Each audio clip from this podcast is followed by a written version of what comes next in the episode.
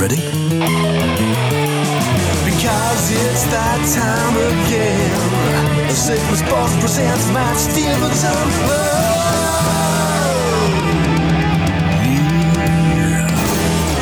Whoa!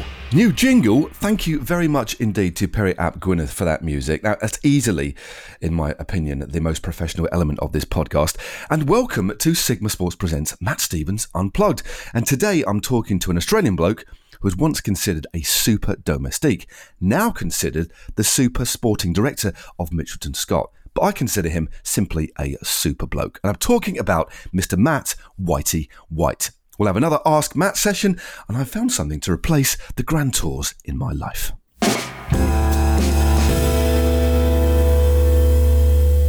We've all become more aware of our daily exercise routine and trying to keep track of our fitness and performance on the bike over the last few weeks. And one of the best ways to do that is getting your hands on a decent GPS bike computer. Well, now is a great time to do it because the folks at Sigma Sports have teamed up with Wahoo to give you a £25 cashback when you purchase a new Wahoo Element Bolt in the month of May. All you need to do is head to sigmasports.com forward slash podcast where you can find all the details on our latest offers.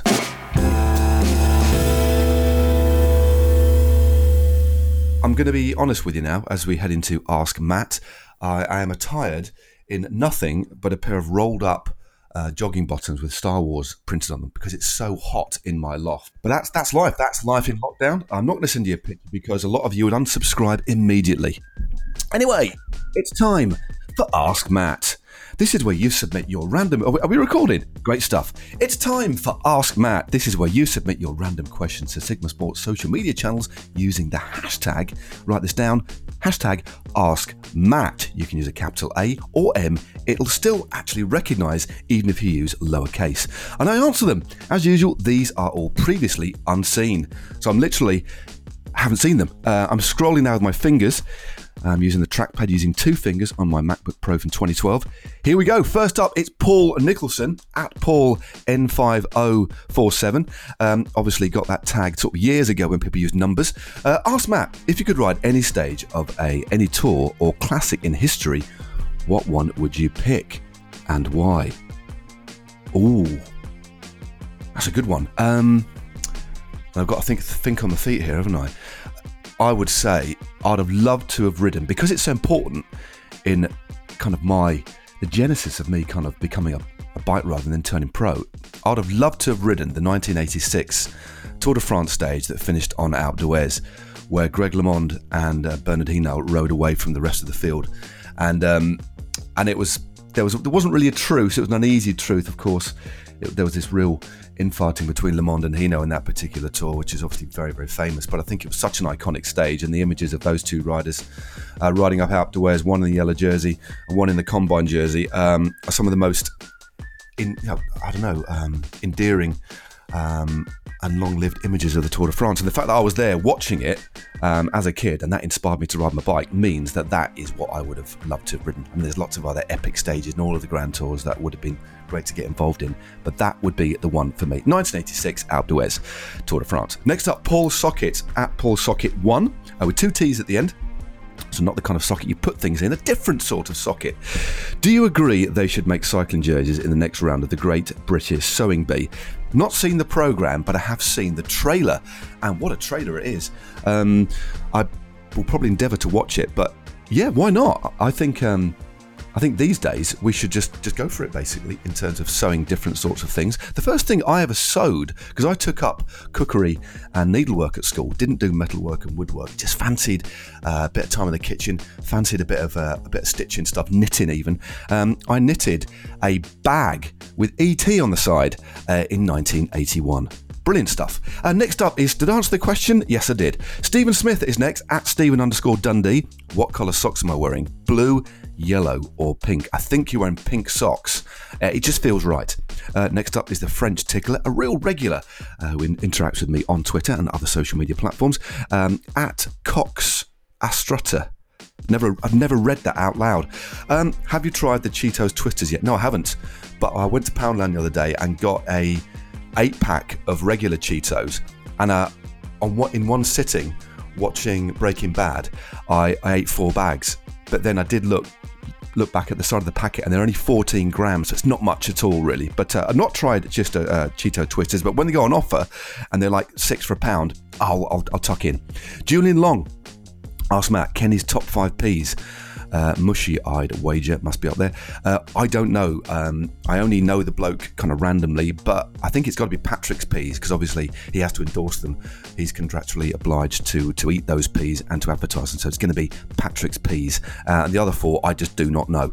Uh, Lieutenant Dan, penultimate question: If you had to paint a self portrait with any condiment, what would it be and why? Uh, I would paint a self portrait with a whisk. Oh no, that's not a condiment. No, that's not a condiment, is it? That's a thing. That's like a utensil. Sorry. So if I had to paint a self portrait with any condiment, it would be chili sauce. Next up, and finally, thank goodness, is the Uttoxeter Otter. If you had the world's attention for 30 seconds, what would you say? Um, firstly, to break the ice, I'd offer some snacks around. Then, once they were chomping on their snacks, uh, I'd just say, be kind to everybody and, and love each uh, and love each other. Really, it's kind of peace and love kind of thing, but with snacks. Don't forget, you can interact with me if you so wish using the hashtag AskMatt. Um, punt across to Sigma Sports on Twitter and Instagram and Facebook, and punt across to me at Rose Stevens on Instagram and Twitter. But I guess Twitter's the best one to use. It's easier to interact with this sort of thing. Matt White was a formidable bike rider around the turn of the century. In fact, we rode together at the Giro d'Italia when he was a super domestique for Francesco Casagrande, narrowly missing out on winning the general classification that year. Nowadays, he plies his trade as sporting director for Mitchelton Scott and has grown a reputation for being one of the most approachable and generous personalities in the sport. Well, Matt, um, great to have you along. Um, yeah, it's been. We were chatting the other day, weren't we, for a Zwift thing? But um, we're still in this kind of virtual no man's land, mate. But but generally speaking, before we start chatting, can you tell everybody who's going to be listening where you are and what you can see in the room that you're in for us, please? okay, so I am uh, in a small town about 70 kilometres south of Valencia in Spain and I am in my bedroom because I thought this is one of the quietest parts of the house away from my children, and it has the better internet. And what I can see, I can see books, a flower, uh, my bed, and a fan. Good stuff, mate. That's that's very nice. It's just nice to uh, set the scene so viewers and well, not viewers, listeners can almost like be with us, if you know what I mean. Yeah, yeah. Um, I can see some palm trees waving in uh, in the in the out in, this, in the main street in front of me. It's quite oh, windy oh, day down here today. Lovely. Uh, it was raining this morning, but it's, it should be better weather this afternoon. And of course, you guys, you're in lockdown for well before us in. Well, obviously, I'm in the UK, but you you guys have been in lockdown for longer. But you can now get out and ride. That must have been a massive relief. Uh, yes and no. So we were seven weeks. We couldn't leave the house unless it was for going to the shops or the uh, going to the shops specifically supermarket or pharmacy. Yeah. As of a week ago, uh, we could take the children, which I've got three of, we could take the children out in certain windows for exercise, uh, which was great. And then I can, now in Spain, uh, the lockdown is gone into different phases, and it depending it depends on where you live, and depends on they've all broken up into regional areas and also availability to hospitals. So yeah. I'm in a region which is uh, has very few uh, infections. So I, I, my region has moved into phase one, but seven kilometers north of me, all the way to Valencia, is still in phase zero. So actually, right. I can only ride in my municipality, which uh, it's okay, but it's not uh, it's not ideal at the moment. But look, anyway, I can go for a run now. Uh, I can go yeah. for a small ride, and I'm still on the home trainer a bit, so it's better than what it was. That's for sure. But so Matt, I mean, from you know, you're, you're the the senior um, manager, uh, sports director at at, at Mitchelton Scott, and and these are completely and utterly unprecedented times. So. So how? So, so what are you doing with yourself in terms of, you know, keeping morale high with the team, and, and what actually has your role been over the last few weeks? Because we've we've not been we've not ever experienced anything quite like this, have we ever? No, we haven't. We haven't. And so my role uh, has really been take a back seat for the moment. Um, I think once that initial phase when we didn't actually know when competition was going to resume, or we didn't know how bad the infection, uh, the virus was going to affect everyone in Europe. That first couple of weeks in March, it was still about really keeping guys positive and look, this this is maybe this is going to pass soon. we, you know, our goals have just been reset, maybe a month, and it was sort of all about, you know, let's just think about the short term. Let's stay focused until we know a better lay of the land. Yeah. Once that lay of the land eventually hit us, and we went into full lockdown, and you know, in Spain, we were th- a thousand people a day were dying, and and no one could move from their houses, and there was no sign of any races. You know, the, the Giro and the Tour and all those races got put off. I really have taken a back seat. So the the people who are having the real, I, I communicate with the athletes and the coaching staff and that sort of stuff. And i and more recently in the last week, it's become a bit busier. Now we've got actually a calendar to plan towards. Yeah. But sort of that for that six week window, you know, there were some things like I said involved with yourself with the, with the Zwift racing. We've done some Rouvy racing. I've made contact with all the guys, um, Yeah. but we really. My role is I let the guys just be at peace. Let the guys do what they. They all everyone's reacting differently and reacted differently in that lockdown. You know, some guys are locked up with their wives or their girlfriends, which is a good or a bad thing. Um, then then we've got some guys, some young guys who have been had seven weeks in their apartment on their own. You know, young Australians or young guys stuck at home, stuck in a foreign country in an apartment for seven weeks without being able to move. So everyone's handled the lockdown a little bit differently. Some guys have really wanted to stay pretty focused in that period with their training. Some guys really wanted to switch off, knowing that they weren't going to come back to racing for three months' time. So it, Yeah. it's only now that I'm starting to get back stuck back into things and and uh, and work on a plan for the remainder of whatever season Mark Two looks like.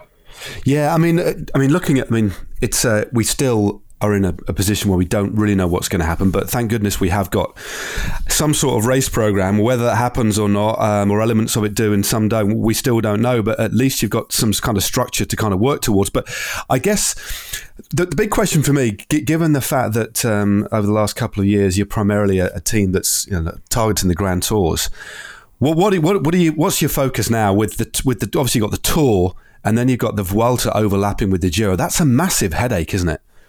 It, it's certainly going to it's certainly going to test the depth of teams. Yeah. Uh, that's for sure. And w- we we haven't re- finalised what our focus is going to be, but we'll definitely be hitting those races with GC riders. Uh, Yeah. in- in what what the team final makeup looks like, we'll see. But it's it's certainly going to test because I think I, I really believe that most teams will send their their crack squads to the tour, and I don't see too many teams have the availability or the depth to to wait for the Giro. I think the Vuelta, you could see a very, very competitive field at the Vuelta this year because the Vuelta still has that four week window you can Yeah. recover from the Tour to the Vuelta, whereas you know, the Giro the Giro Tour window is not not a viable one this year with only two weeks with the World Championships in between. So uh, yeah, it'll be interesting the, the fields we see on the start list, but I expect. To see the, the most competitive Tour de France in modern time, I think I don't, I don't think there'll be too many favourites. I think Nibali, Carapaz, and Fuglsang are confirmed for the Giro, and I haven't heard any other leaders confirmed for the Giro at, as we stand at the moment. Yeah, it's gonna it's gonna be fascinating, isn't it? Especially the last. If Milan San Remo goes goes ahead, that's going to be stacked. Tour of Poland are going to have the best field they've ever had as well, aren't they? Heading in uh, heading in towards the Tour de France. But um, I mean, there are some points. I mean, there's three or four points during the season where the World Tour teams are going to be obliged to field a triple program. And I mean, I know we want to. Everybody wants to try and get as much racing as they can, but from from your perspective, um, that's a headache on, from a logistical perspective. But what it what it is going to do is give riders that might not not necessarily have starts in Grand Tours an opportunity for the very first time, and also maybe to to give new leadership to riders that have never had that opportunity in very very big races. Yeah, definitely. I I think those those couple of opportunities where there is uh, three three three string programs. Uh, one, I'd be very surprised if they eventuate, and two, if they do, I I, th- I think it's a positive because if they do exist, a lot of them, yeah, whether the, the Guangxi window is still there, or the Tour of Britain window is still there, or the Canada window is still there, they're, they're races that are they can it can, it can be worked around, and I do I do see it positive in giving younger guys and and guys other guys leadership in, in what, what are world tour races. Yeah, I mean, I, I know. I was looking at the news today. They, I believe the Tour of Britain has actually been cancelled. That's that's official today. They've actually put, well, postponed uh, the, the Tour of Britain, and actually. Super topical. I, I see on there's there's rumours that Chris Froome might be is talking to other teams as well. That's quite interesting bit of news, isn't it? Um, that just shows how important the Tour de France is to him. Without, um, I just saw that bit of news just pop up on my feed. Yeah, right. Well, I suppose it's it's it's business, and and he will also be looking. You know, he, he's coming into the twilight of his career. Bernal's coming into the prime of his career. You know, does you know, if he if he wants to win, you know, continue continue winning after this year, which I'm sure he does. Maybe maybe Ineos is not the right team for him. Maybe yeah. it's it's too stacked. You know, you got uh, a Carapaz coming through as well, who's 26 years of age. So yeah, it's interesting where where he'll uh, he'll finally end up for next year. But I, I think if if the, the situation this year is it certainly helped Chris Froome. I think uh, if we're racing the Tour de France in July, I, I, don't think Chris Froome will be at his best by July. Uh, you know, the, the, guy hasn't raced for coming up to in four weeks' time. He hasn't raced for a year. Yeah, uh, and he hasn't done a Grand Tour for two. Uh, but I, I, if I if I could put my predictors hat on now, I, I think I would put him down as the favourite for the Vuelta. Yeah, I think I think the, the, the tour will do him the world of good, and I, I think he's he'll be a man on a mission, uh, regardless of what happens at the tour to to win the Vuelta. Yeah, I mean, talking about the tours, and um, now of course is that the Giro should be running, and it, it's kind of strange, isn't it? There's lots of uh, I know the Giro are running a virtual kind of Giro at, at the moment, and um, uh, there's a few podcasts doing a daily a daily kind of Giro kind of fictional kind of roundup. I mean, it's um, it's a, it's it's strange, isn't it, to be uh, to just be sat at home with not the Giro going on around us, and and it's and, and, looking back over the years, it's a race that me and you rode together back in 2000, um, and it's um, you, you, have got fond memories of the Giro, haven't you? I do, I do, and I think out of the last 20 years, I've only missed four. Uh, uh, wow. Since since '98, I think I've missed four or five in 22 years. My first year I was '98, and Oh, I, love the race, and for me, the month of the month of May is Italy, uh, and I've spent so much time there and, and had a lot of success and a lot of really really fond memories from that race. And uh, it does it does feel strange. I, I, sort of I'm in the mindset now. I don't sort of it doesn't feel like anything to me. It doesn't feel like March or April or May. I know the Giro should be going on, but because I haven't I've been such a such a routine over the last twenty years of, of you know in March I'm in Tirreno and in April I'm in either the Flemish or the Bel- or the the, uh, the Ardennes and May, but I haven't done anything since February. So it's like I don't know where I am in the in the calendar year. I'm looking out the weather, window looking for weather to give me an indication. But it's uh, it's a, it's a great, beautiful race, and uh, fingers crossed we can have a an addition in October. I mean, what's your going back to? Let's go back in time a little bit, mate, because it's where our paths have crossed. Our paths cross nowadays because you know of, of, me being involved in TV on on races and pretty much on a daily basis, having to stick a microphone under your nose, and you always give us the most, uh, probably the, the best bang for our buck. But um, thinking back to 2000, how much of that Giro do you remember? Because obviously you were you you were riding with, with Vini Caldirola, uh, Francesco Casagrande's team, and he was in the pink jersey pretty much for the vast majority of the race, just until the final time trial. So, do you remember much of that event? Of that? Oh, I do, I do. Uh, I've, I've, I've, blocked a lot of it out. Uh, so the background there. So I, I end up contracting glandular fever in 1999 in around about August.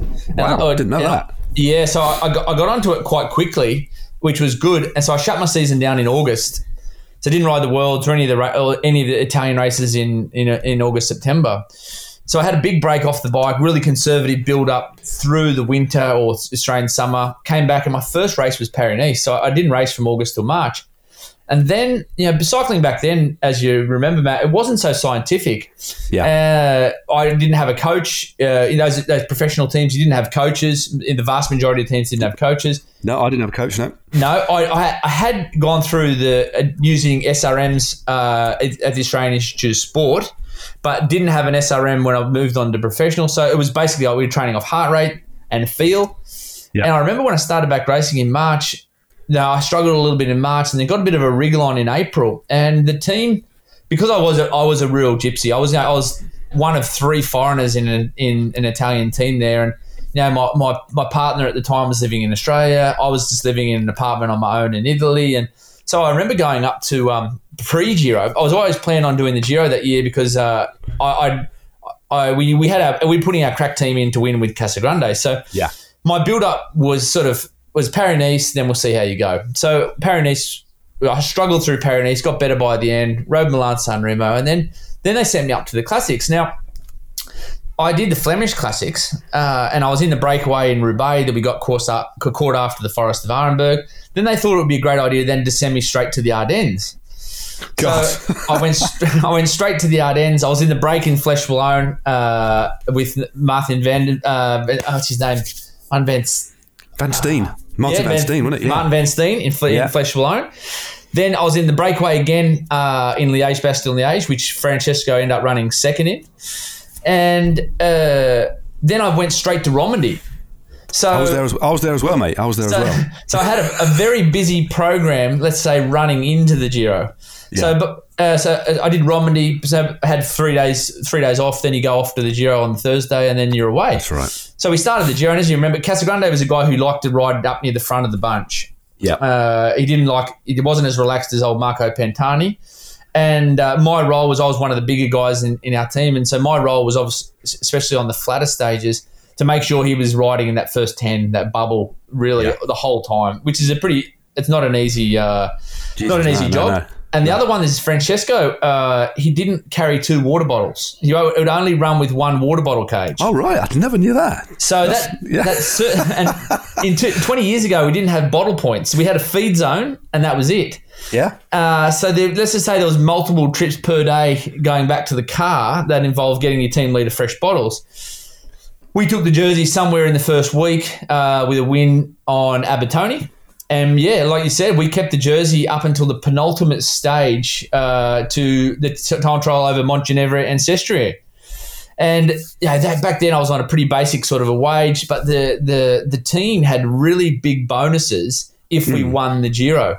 Right. And so I'd got I'd gone very very deep from March through to April, all the way through the Giro, and you know the, the last five days of the of the Giro, I really don't remember much. All I is- I don't, all, all I do, it, I had blanked it out of my, my memory, and all I do remember is I was one of the first riders off in that time trial Yeah. from uh, from uh, Briançon got went up to the camper, finished the TT, got to the camper van. We had a we had nearly a minute lead uh, going into that TT, and Francesco hadn't been dropped on any climb in the whole race.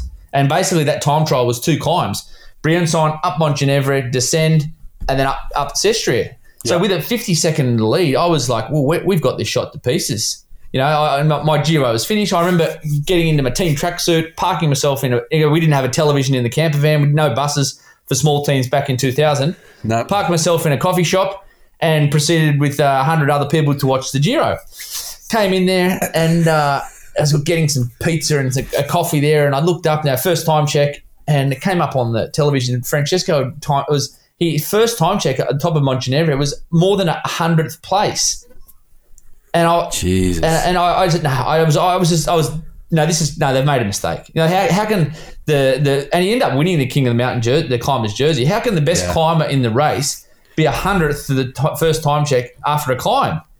And I was, they were right. And I, I just remember there watching him just lose more time, lose his time on on Sestriere, and and the and the Giro d'Italia f- falling uh, falling out of our grasp in the last, you know, basically the last twenty kilometers of what was a hell of a month, and I, I, it brought me to tears. I remember sitting there just thinking.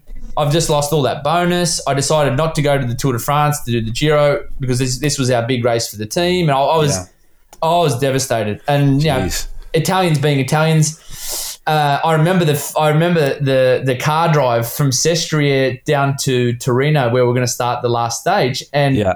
yeah, our head sports director got fired. There was, it, you know, you can imagine five Oh my God. Italians in a there was five Italians in a van ranting and raving and accusing people of making mistakes here and there. The head director got cancelled, fired before the last stage. Uh, it was yeah, and that's when that's when having Italian not as your first language was was a benefit. I tried to switch off as good as I could. Uh, yeah, it was it was a it was a weird old finish to that race. Yeah, I mean, it was a massive, massive surprise. I mean, uh, but I, I didn't realise that, that the, the ramifications were that serious. That that's incredible, mate. That's, I mean, you say you, um, I mean, just to spin off from that, you say you were well, quite, you were devastated, quite, quite clearly. I mean, uh, you removed to tears. Obviously, no bonus, and the fact you'd been part of a Grand Tour winning team as a rider is a pretty amazing thing. But you, you're quite an emotional bloke, mate, and, and I, I, I, I really, I don't know whether I admire that or not. I, I just like it, and and and because looking at some of the in-car footage from from recent years, and and you've you're the team that you've presided over for the last few seasons, mate, has had you know a fair degree of, of big success. I mean, just just tell us what it, what it's like when one of your riders you know, takes a big victory. I mean, because you are you you, you don't mind expressing yourself emotionally, and whereas a lot a lot of, a lot we still live and we still exist in a very alpha kind of dominated sport, don't we? And f- for many, many reasons. But it's just really good to see that pure emotion. I mean, um, what, why is that? Have you always been quite an, an overtly emotional kind of guy? Yeah, I, I, think I think in this role, uh, I, I really believe it's important that people see see who you are. Yeah, you know, you're asking you're asking a lot from guys, and I think you can, to have a real connection. I think you got to be you got to be real as well. And yeah, I, I, do put I have put a lot I do put a lot into my job. I really love my job.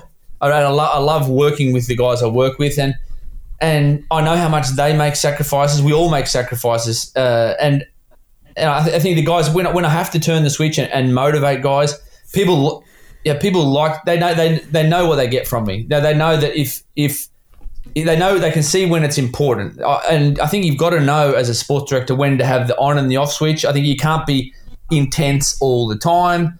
I think you've, you've got to, you know, we're on the road a hell of a lot of time. And I think the guys yeah. have got to enjoy the environment that they're in. And I suppose that's, that's my responsibility to create an environment and a culture where the guys can, okay, this is, this is, you know, there's downtime and we can have fun and take the piss and, muck, and muck around, but yep. know when it's time to switch on. And, yeah. and, I think, I think we've got it pretty down pat at, at our team. And, uh, and yeah, I am, I am, I am who I am. And I think that there's, I suppose last year, you know, I got very excited with, with wins of, you know, you know, when when we won our first monument in when in uh, Milan San Remo back in 2012 to to stage wins of the tour, and I suppose last year, and we, have had some we've had some a lot of ups, and but we also had some big big downs as well. And yeah. I, I, don't, I don't I don't think that hurts to the guys to see that see that you heard as well. Yeah, yeah, I, I think when, when you when you've got a good connection with the riders in your team, and and and also it's not just the riders on the team. When you have, it's it's about the whole cohesive unit of the squad. Everybody, you know, um, pulling in the same direction. When when you see the amount of sacrifice that's there, especially in pro cycling, you know, the, the amount of sacrifice in relation to hurting yourself out training. Um, but I think the biggest sacrifice is time away from your families. And when you see what guys invest, and when you f- suddenly see the fruits of that success, it's very powerful, isn't it? It is, it is, and also just managing that group around me as well is is I'm not a micromanager, uh, and I have I have people with me who have been with me that whole journey as my career as a sport director. So there's people that have been with me for 12 years. So when you've got people that you trust and you, you enjoy working with, then the, if they're respons- I'm responsible for for a certain role. The riders are responsible for a certain role, and same with the staff. If you've got people in in key roles in mechanics or swannies or doctors or whatever that you trust and you can have and you have faith in, well, then it's something something less you have to worry about. I don't want to be. Yeah. yeah uh, is the doctor doing a good job? Are the mechanics looking after the bikes correctly? Are the swannies doing a proper job? If if if you've got those sort of people and you've got to check on them, well, I think that you know we're such a when you're on the road, it's such a busy environment. You can't afford to be micromanaging people. And and I work with people. I don't work above people. And I think people yeah. people like that that that role. I mean, when you when you look at the team, I mean, um, when you're around the team, it's a it's a good team to hang around with, and I think pretty much all the journalists and everybody around bike racing um, openly says that it's um, the environment on the team uh, is means just helps foster that success. Everybody um, everybody kind of works for each other, and, and, there's a really lovely spirit in the team. And just with with, with that in mind, and, and, looking at the success and the difficult times you've had over the over the years, uh, and the bad luck, what, what has been the the victory? Um, that has meant the, the most to you um, over the last few years of presiding over Mitchelton Scott in, in, its various iterations? What, what's been the one that has really thought that's made you think, "Wow, this is it. We, we kind of here now." I, I, think, I th- there's been a few. There's been a few. Yeah. I, I, think early on, early on, I think uh, the team's time trial win at the Tour de France in uh, in Nice in 2013. Yeah, uh, it's it's a, such a lovely event to win as a team, the team's time trial, and you know, and the, the benefit of that win it put Simon Gerrans in the yellow jersey as well. So it was, uh, we weren't a Mickey Mouse team. Obviously, you're already in 2012. We'd already won Milan San Remo and and some great races. Um, but 2013 to go two days in a row in the Tour de France, winning stages, and to put to put uh, Simon and Daryl Impey into the yellow jersey well, I think was a, that was a real big one. And then as far as what means a lot to me, like there's so many some of some of those wins it's so gratifying. When you go on recon a stage three months before and you explain to the guys what you what you think is going to happen and then they go and pull it off that, that, that's that's so rewarding. And uh, they're, they're, great moments great great moments. And I suppose one that brought me to tears last year was you know, we had such a bad run at the Tour de France with stage you know the last couple of years. Um, you know, we you know, like the year before when when Adam Yates had, had crashed uh, you know, you know, the stage where he was 5K from the finish, crashed in the lead uh, with an 18 second lead in front of Alaphilippe. And uh, yep. my, or th- four days earlier, Mikel Nieve got caught by Geraint Thomas 400 metres from the finish. Yep.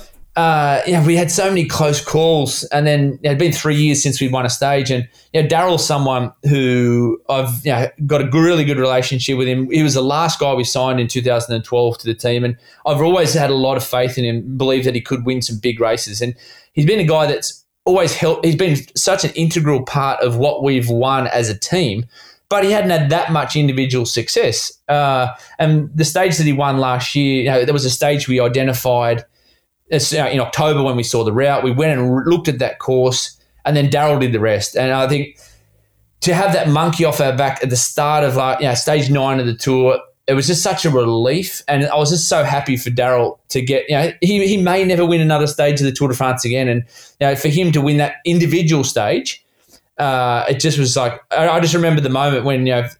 You know, when we got in, when the race was thinning out in that break of, I think it was like 17 guys at the start. Then it thinned out to split in half. Then there was nine. Then there was three. Then there was him and Tiesj Benoot. And uh, it was just such a, like someone had popped the, popped the balloon and all the air came out. It was just such a, was such a relief. And then we just went on. We just went on a roll from that. And I think yeah. winning, winning is contagious. And we certainly were on a roll last year, and it was it was something very very special to be involved in.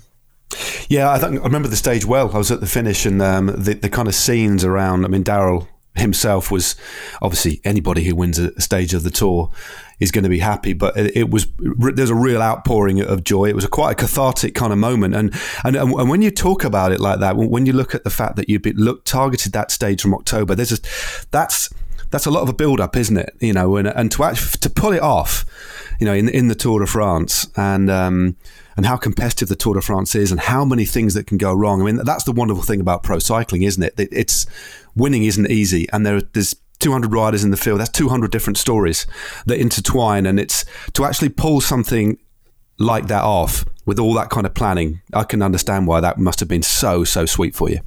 Yeah, definitely, uh, it is, and and so many things went right that day, and yes, and as we've seen in other in other cases, things can go wrong very easy. So it was it was a great one to get under the belt for Daryl.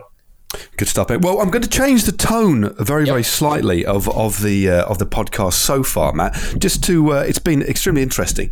Um, we're going to um, roll on with some with basically a, a quiz about snacks. Um, I've been doing. It's called Guess That Snack. Um, now, what I'm going to ask you, Matt, is to is to stay focused. I mean, you are a very focused individual. are, are, you a big fan of snacks? Uh, I, I, the only time I eat snacks is when I'm in a bike race because they're there in the car. Uh, oh, yeah. yeah. At home, not so much. At home, I'm pretty good. But uh, at races, yeah, I'm a I'm a glutton for punishment. Well, what I'm going to do, obviously, this here, there's no visuals here. You're going to have to use the power of your ears to try and recognise the snacks that I'm eating. I'm going to tell you what the snacks are, um, and then I'm going to take a bite from each one, and I'm going to ask you to guess which one it is. So we've got three snacks. Okay, mm-hmm. we've got some Pringles. Yep. You, are obviously familiar with Pringles. I am. I am. Um, we've got some popcorn. Mm-hmm. Just opening the bag now. Um, it's toffee coated popcorn, so like a little okay. bit of coating on there, mate. Right. Okay. And we've also got some Cheetos. Okay. You, you know, you know what Cheetos are, don't? So I've got some Cheetos, uh, some Pringles, and some popcorn. And I'm just going to insert a little bit of a jingle um, just to break this up a little bit, mate. So just bear with me. Guess that snack. We have a broad variety of listeners who uh, are interested in all things to do with cycling and things tangential to cycling as well, Matt. So, hence this little segment. So, first up, is it the popcorn? Is it the Cheetos? Is it the Pringles? Here we go, mate. Focus. Just inserting it now.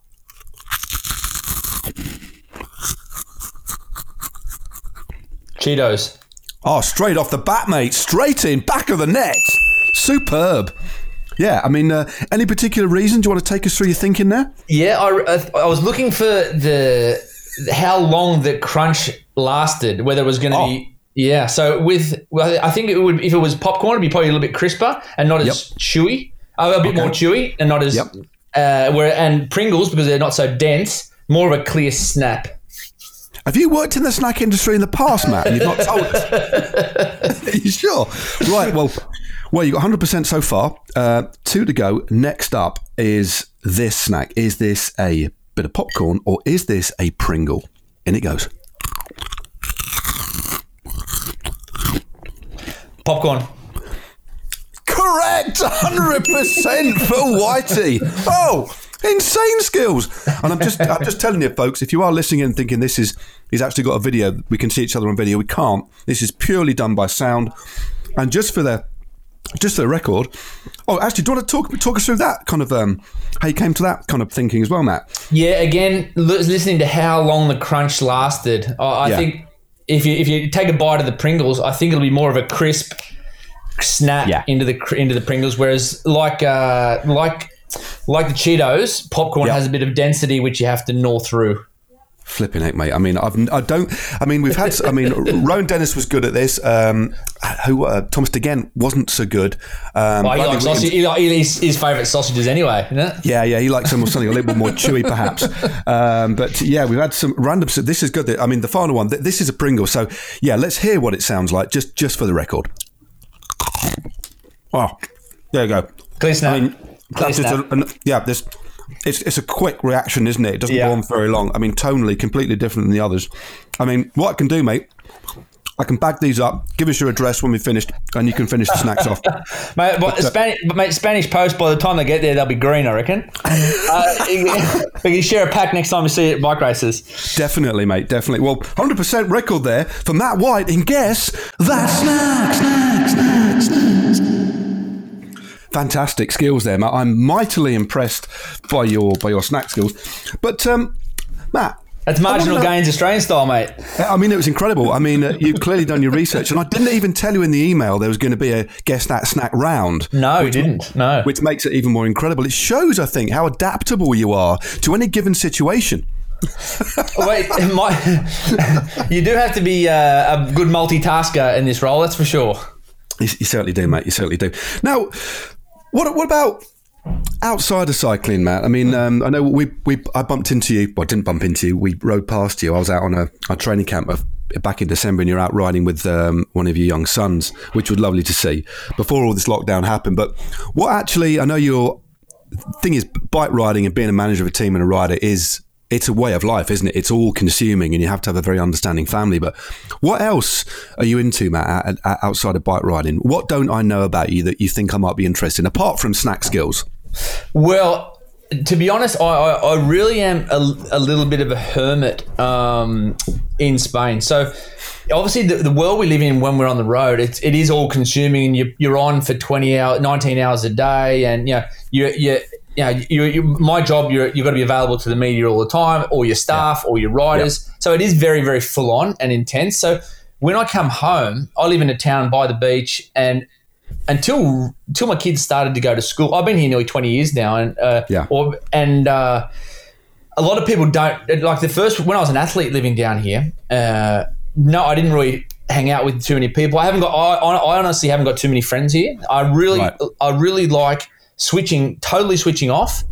And I most of the time I ride on my own if it's not with my young sons uh, and I don't socialize too much here because it's I, I just, it's like the polar opposite. I just like my own time and time with my family when I'm here.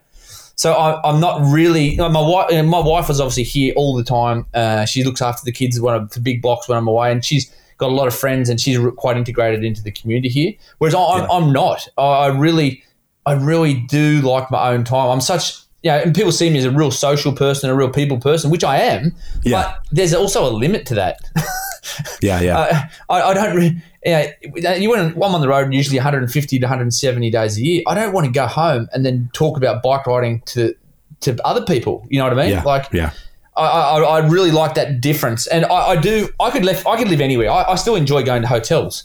Um, I, I could easily live. I, I grew up in Sydney, so I grew up in a, in a city. it is a very different city than what I grew up in. But I could easily live in downtown Barcelona or, or, or Valencia and and not you know just I don't mind a bit of white noise, but uh, I also don't mind the the tranquility of where I live, where it's yeah it's a town of twenty thousand, a beach town. Um, and yeah, I can I can I can spend a day without talking to anybody or except my family, and uh, and that I can go about my business, and not too many people really know who I am or what I do. Yeah. So do you? I mean, within that, is there any? Is there, is there another world you like to like immerse yourself in? Are you into music, or do you like uh, film, or is it just you just like time to just think and just relax and watch the world go by? So as far as my, my other world, I, I've certainly got into television in the last two and a half months. Um, like we all have, yeah. I, I, I, think I've watched more t- TV in the last two months and Netflix since then in the last 20 years. I usually, in, in my house, there's not too, sport, news channel, and yep. when my kids have got control of the remote, uh, cartoons, and they're yep. either in Spanish or in English. So not right. too much else gets on the box at my house. Uh, and in these last couple of months, when we've had, you know, my kids haven't been to school since March 15th, they're not going back until September 9th. Wow, it's it's it's hasn't been easy, I, I, and luckily I don't live in an eighty meter square apartment because um, yeah. I would have killed three my kids by now. but uh, it's been quite hard to entertain uh, three kids in, in, in in such a small environment. Like there were seven. It's not normal for kids not to go out of the house no. for seven weeks. Exactly. Exactly. So, you know, doing schoolwork with the kids in the morning, and, and we've watched, we, have cracked. My my kids didn't have video games until six weeks ago. Really? Yeah. So you had it, to you, had to succumb and get them an cracked. iPad and some video games. Yeah. We cracked.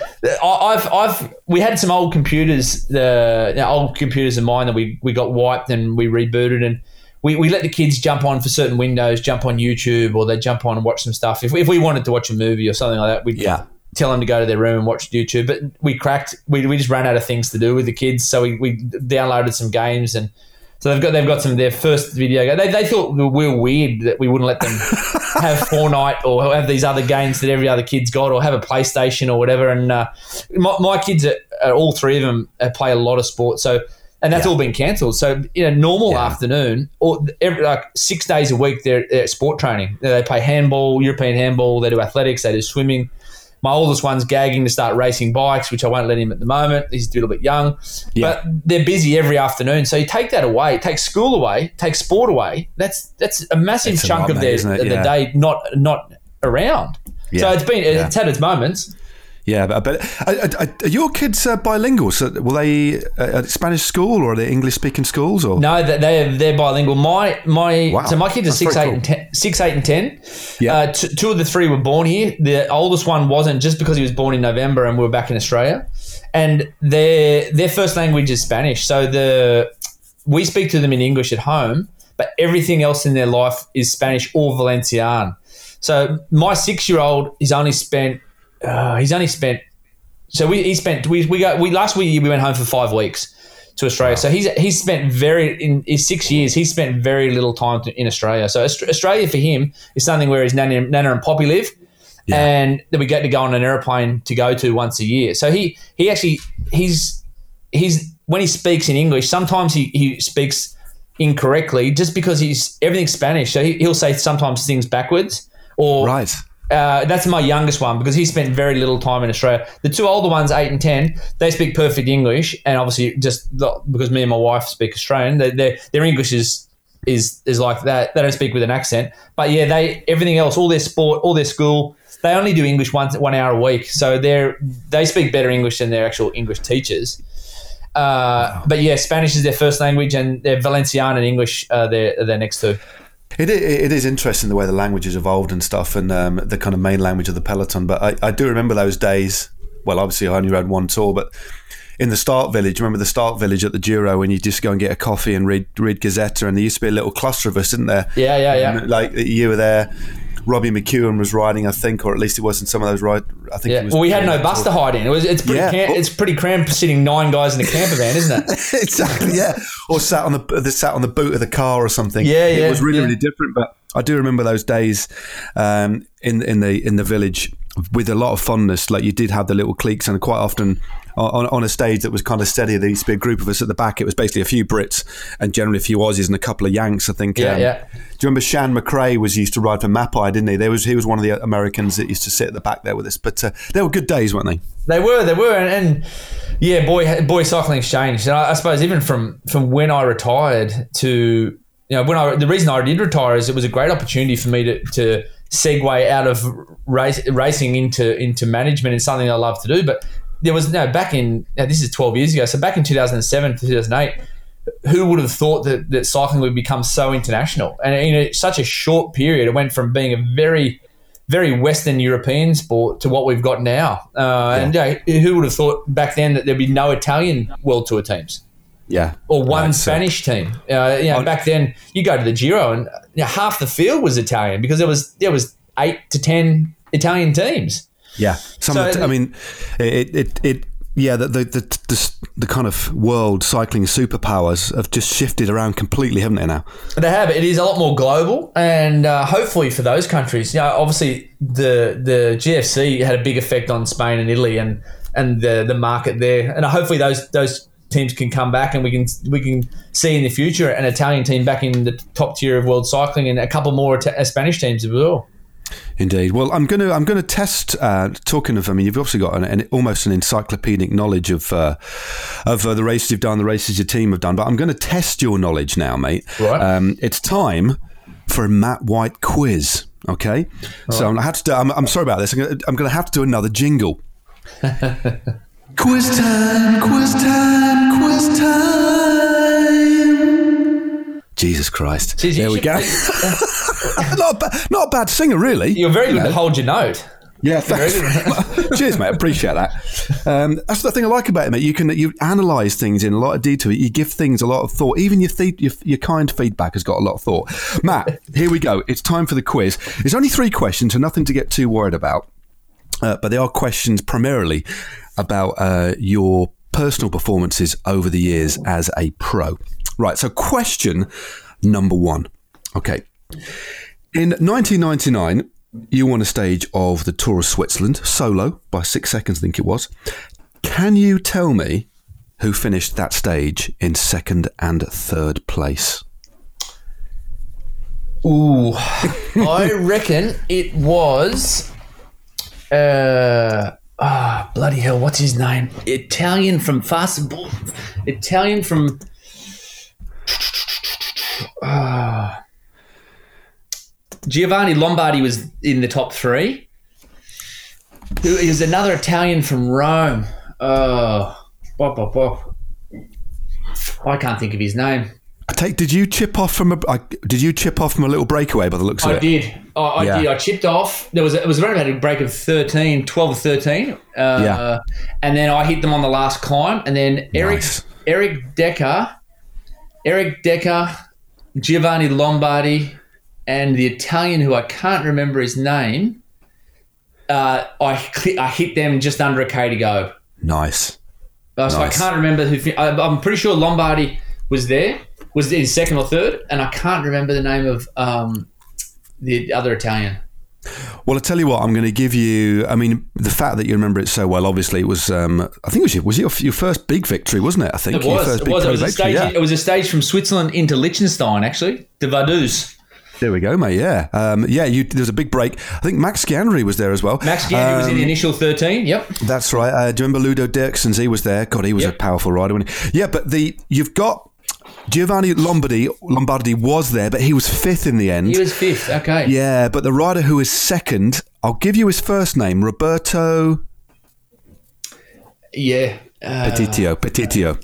ah, Roberto. Ro- yeah, Roberto Petito. Yep. Yep. From Yeah, Rome. the- uh, and then Erik Dekker was in third, and mate. So I'm, go- I'm going to give you half a point for Okay, that, so mate. was that was that was that the was that the four ups? Was that the only guys who were left? Was it those four?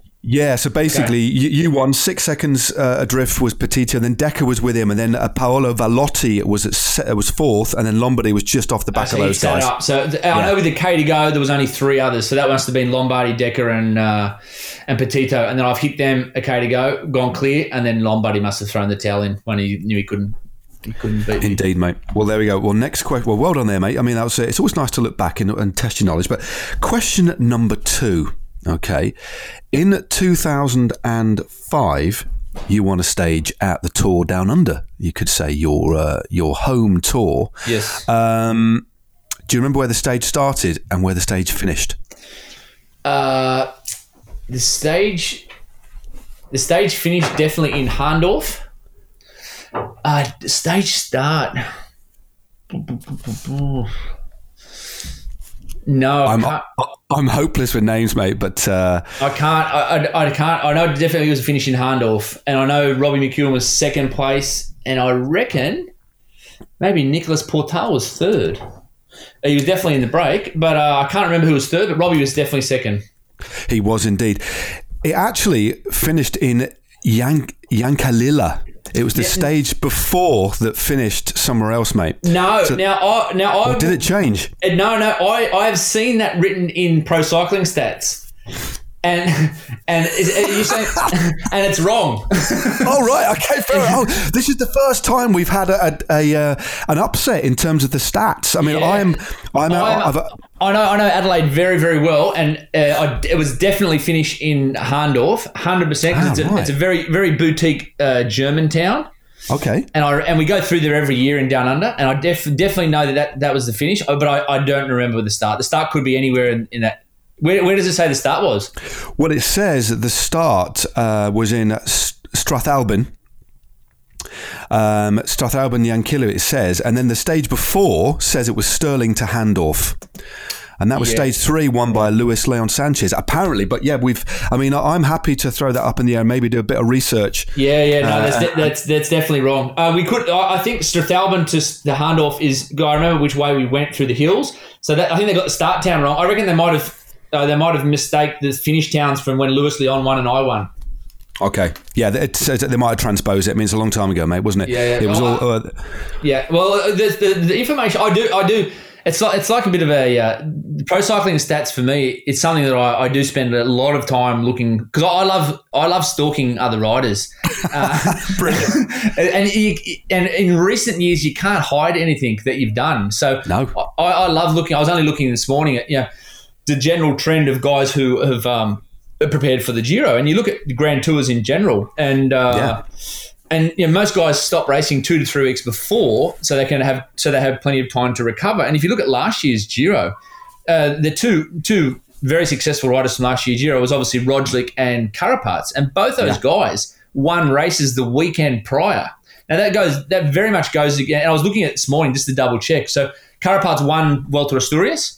Yep. And Roglic monopolised Romandy. Now that's that really both those those, those results really did buck the trend. You know, Yeah. a, guy hasn't in the modern era. No one's won Romandy and then gone on to win the Giro. Okay, Roger didn't either, but he certainly gave himself a big crack. Now, usually Romandy was a preparation race back in the day. It was a preparation race for the Giro, so you wouldn't go out there to try to win it uh, and then Yeah. try to win the Giro. And then you know, winning races. You know, usually guys are, are locked, locked up in wrapped up in cotton wool for the weeks Yeah. prior to a Grand Tour, and those two certainly did buck the trend. And the information, and I love scrolling through pro cycling stats and seeing what other guys do they did last year or what they're doing. And I think the, the pro cycling stats just gets a little bit cloudy when you talk about ancient history. Yeah, I mean, it was we just come out of black and white back then, didn't we, mate? In uh, in two thousand, I think we were just emerging out of the Stone Age, and I think in, it's very hard to find any actual uh, digital pictures from back then. And funnily enough, I was scrolling through trying to find some old pictures of me and you from. Uh, from that Giro, and I did find I didn't find any of us together, but I did find a um, a few of you in Casa Grande and stuff. There's some there's some really old cool stuff. It's amazing the kind of stuff that's still out there on the internet, mate. But uh, no, it's it, because I've, I've got I've also got nothing from that, that era of my career either. I, I've I'm not a big. I think I've taken one roll of film since I left Australia in 1992, and that was Wow. for, that was for Junior Worlds, and I think I didn't have a camera since. I'm I'm really not. Uh, Like I haven't got in my in my office. I haven't got jerseys, you know, pink jerseys and yellow jerseys and medals and, and trophies. I'm not a real nostalgic sort of a guy. Um, yeah, like my yeah, my wife's an Olympic bronze medalist, and I don't think don't think she knows where a bronze medal is. It's certainly not in Spain. Um, wow. so I'm not, I'm not a uh, I'm not a real nostalgic sort of person, but I would love I'd love to see some stuff of the of my career. I just haven't got it. I haven't got any photos of, of anything unless people send them to me. So I'll have to dig some out, mate, and uh, and punt you punt you some across because we'll uh, we'll try and dig a few out that we can use to uh, promote this podcast when it comes out next week, mate. But um, no, so that's the first time that actually that one of my quiz questions has led into a separate discussion. So that's that's a that's a, that's a cheeky bonus right there. Anyway, final question for the, the rather uh, prolonged and elongated and um, and challenged Matt White quiz is this. It's question number three. It's a very simple question. There's only two answers to it, Matt, and, and here we go.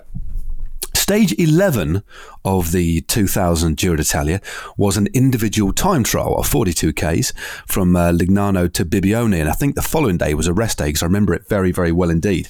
My question to you is we both finished in these places. So one of us finished 154th at 8.28, and one of us finished 120 seconds at 7.07. Which was you and which was me? I, I, think I think I, even though I was a, a bit of a time more of a time trial specialist, I remember I was on my hands and knees. I think I'll go for the eight minutes for myself. Correct, mate. You were 154th at 8:28, and I was an astounding 122nd at 7:07. Oh, mate, flipping it. I mean, that's. I mean, looking actually that year, looking at again trolling through, um, scrolling through pro cycling apps, you had some pretty solid results in t- individual time trials, didn't you? In, uh, you had a good one in Romandy, had a yeah. solid one in the, in the prologue of the Giro. But when you're doing that, Tour of Switzerland, Tour of Switzerland, the year before, the, the day before I won, I think I finished fourth in the time trial behind Ekimov and some really good time trialers. So yeah, I, I was national time trial champion, but I, I remember really losing morale to time trialing just be, for a couple of reasons. One, the Italian teams, I, I, did, I didn't. They wouldn't even allow me to have a time trial bike at home. Oh my god! Right, so yeah, that, it was sort too, of, yeah. It sort of makes life hard. And the other one is when you when you go into GC teams, unless you're able to win these time trials, no one cares who finishes eleventh in a TT, exactly, especially if yeah. you haven't got a TT, haven't seen your TT bike for a month. Yep. And exactly. so I really, I really started to, and the, the more I went into GC teams, I, I really started to just use TTs as recovery days. Yeah. Yeah. Which, which is a shame because you, you lose. Uh, obviously, I had some talent in the time trial area, but I just, I just totally forgot about it. And you know, when you haven't got a TT bike to practice on at home, and you actually, and also you're on pretty average TT equipment. Uh, there was a big disparity between good equipment and bad equipment back in the day. I just sort of really lost morale with, you know, why why bust my bust myself to finish eleventh or fifteenth in a TT when I can just use it as a as a rest day. Yeah, I mean, I, I, I do remember thinking exactly the same thing. I was on my hands and knees after crashing on day two anyway, just trying to get through stage by stage. Um, and just, but it's just about that striking that balance of, um, of finishing the stage within the time limit and knowing the rough average speed that you've got to go at, really, isn't it? So you know, riding it almost like sweet spot or just below, uh, and finishing. But um, yeah, I think there's a fine art to measuring your effort, especially in relation to the amount of work that you were doing as a domestique in that race as well. I mean, uh, like you said, for me, that time trial was a day off, and and actually remembering that was the only time I'd been on my TT bike since the prologue. Oh no, since the the TT in Romandy, uh, I'd been on um, my TT bike three times that year. And that, yeah. that was the way it was back then. If you weren't a TT specialist, you just ju- jumped on it. And I remember it. Do you remember the turn in that 20, in that 42k time trial? It's basically a U turn in the road. I do. I do. There was like a cone, wasn't there? It was like this long straight road. Uh, out back. yeah, like out. And, uh, there was a guy standing there with a flag. We we turned around the it did a U turn, and I got out the saddle and hit my knee on my tri bars so hard fuck.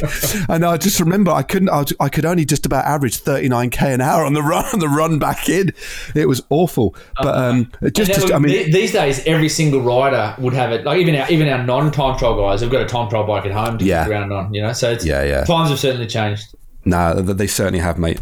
But Matt, it's been it's been an absolute pleasure. Uh, we could have easily chatted for a couple of hours. Maybe next time we'll, we'll do another. Um, we'll just maybe talk about TV programs next time, mate. That would be good. the two Matts chat TV. Maybe that will be um, what we do next. But Matt, it's been been delightful. Um, hopefully. We will see each other on the road later this year. There's no certainly no guarantees on that, mate. But um, really good to talk, talk to you, and uh, and thanks so much for your time, mate. No, it was it was a pleasure, Matt. And uh, yeah, let's let's hope for the sake of cycling that we can get some some of our calendar back on the road this year because I, I, just don't think it's going to be very a very good situation for many many teams if uh, if 2020 is uh, the last race was uh, was Paris Nice.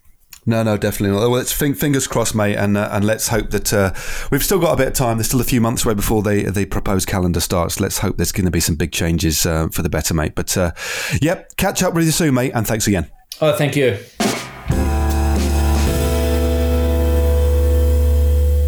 The month of May means one thing to me and many people: Giro time. Throughout the month so far, I've been pining for some Grand Tour action and actually got a bit sad thinking about how ordinarily I'd be commentating on all the hard work on the Stelvio, Finestre, or Zoncolan. But then I thought, why not use my talents to commentate on another kind of big effort? This is the Grand Chores. Stage one, hoovering the stairs. Okay, Grand Chores, stage one, hoovering the stairs. I've had a bit of a warm up done a few lunges in the kitchen. Uh, I'm going to be using a Dyson Wireless V7 Motorhead. Uh, you, of course, can use whatever you have to hand in at the house. Uh, three floors.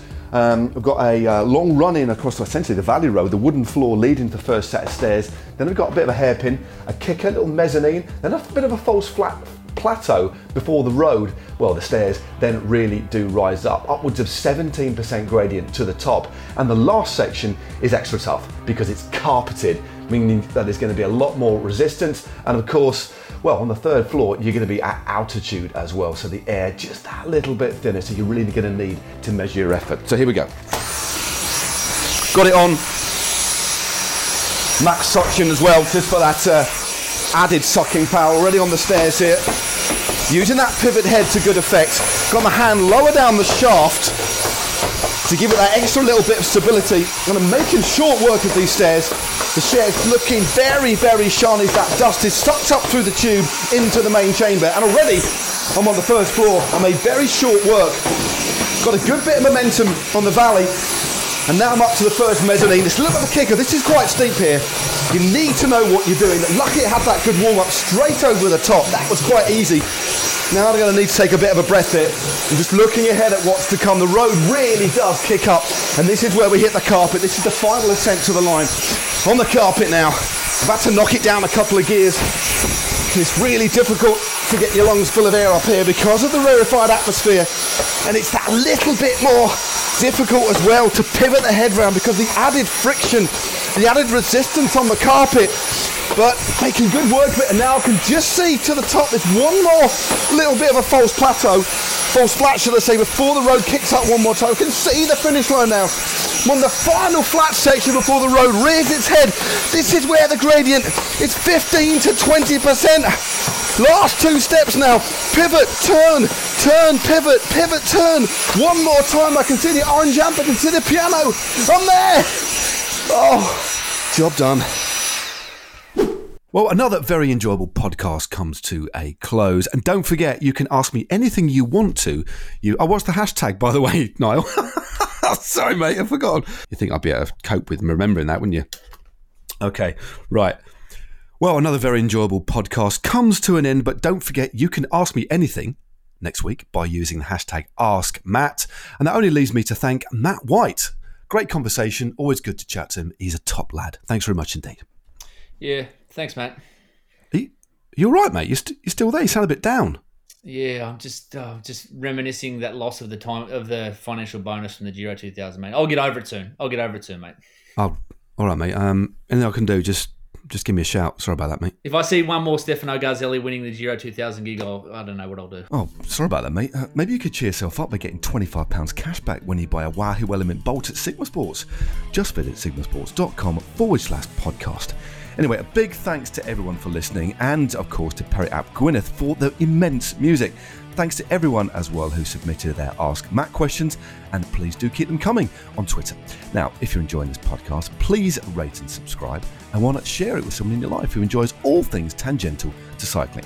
Thanks again for listening, everybody. I'll see you again next week, but for now,